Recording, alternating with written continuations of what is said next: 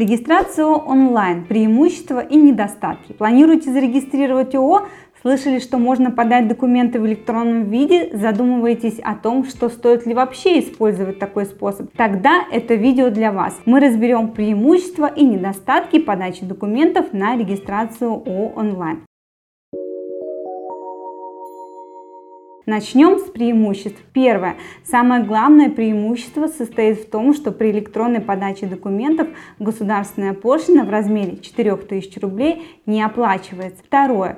Также не потребуется выезжать учредителям ни к нотариусу на заверение, ни в налоговую на подачу документов. Особенно это удобно для тех организаций, которые планируют регистрировать свою компанию в другом регионе. Третье. При подаче документов онлайн не придется собирать всех учредителей в одно время и в одном месте, ведь на практике при регистрации с несколькими учредителями им достаточно сложно собраться. Четвертое. Отсутствие нотариальных расходов на заверение формы формы 1101, а также оформление нотариальной доверенности. При электронной подаче заверять нотариально никакие документы не нужно. Пятое. Лист записи о регистрации, свидетельство о постановке на учет, а также устав СЦП налоговой придут на электронную почту через 5 рабочих дней после подачи документов в виде zip-контейнера, а при открытии расчетного счета не потребуется получать оригиналы документов. Важно, данный контейнер с зарегистрированными документами будет действовать только в течение года с момента государственной регистрации, после чего вам потребуется получить оригиналы документов, так как ЭЦП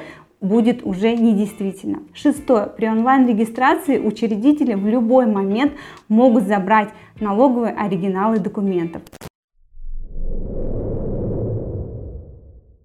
А теперь разберем всего два недостатка онлайн-подачи. Первое. В некоторых случаях налоговая выносит отказы в регистрации по причине предоставления недостоверных сведений об учредителе. Это означает, что инспектор или нотариус якобы не удостоверил личность заявителя. В этом случае необходимо будет только донести заявление в налоговую, подписать его при инспекторе, либо заверить его нотариально. Второе, ну еще одним небольшим недостатком является отсутствие живого живой подписи инспектора и печати налоговой на полученных документах. Оригиналы зачастую требуются для участия в торгах или легализации в другой стране.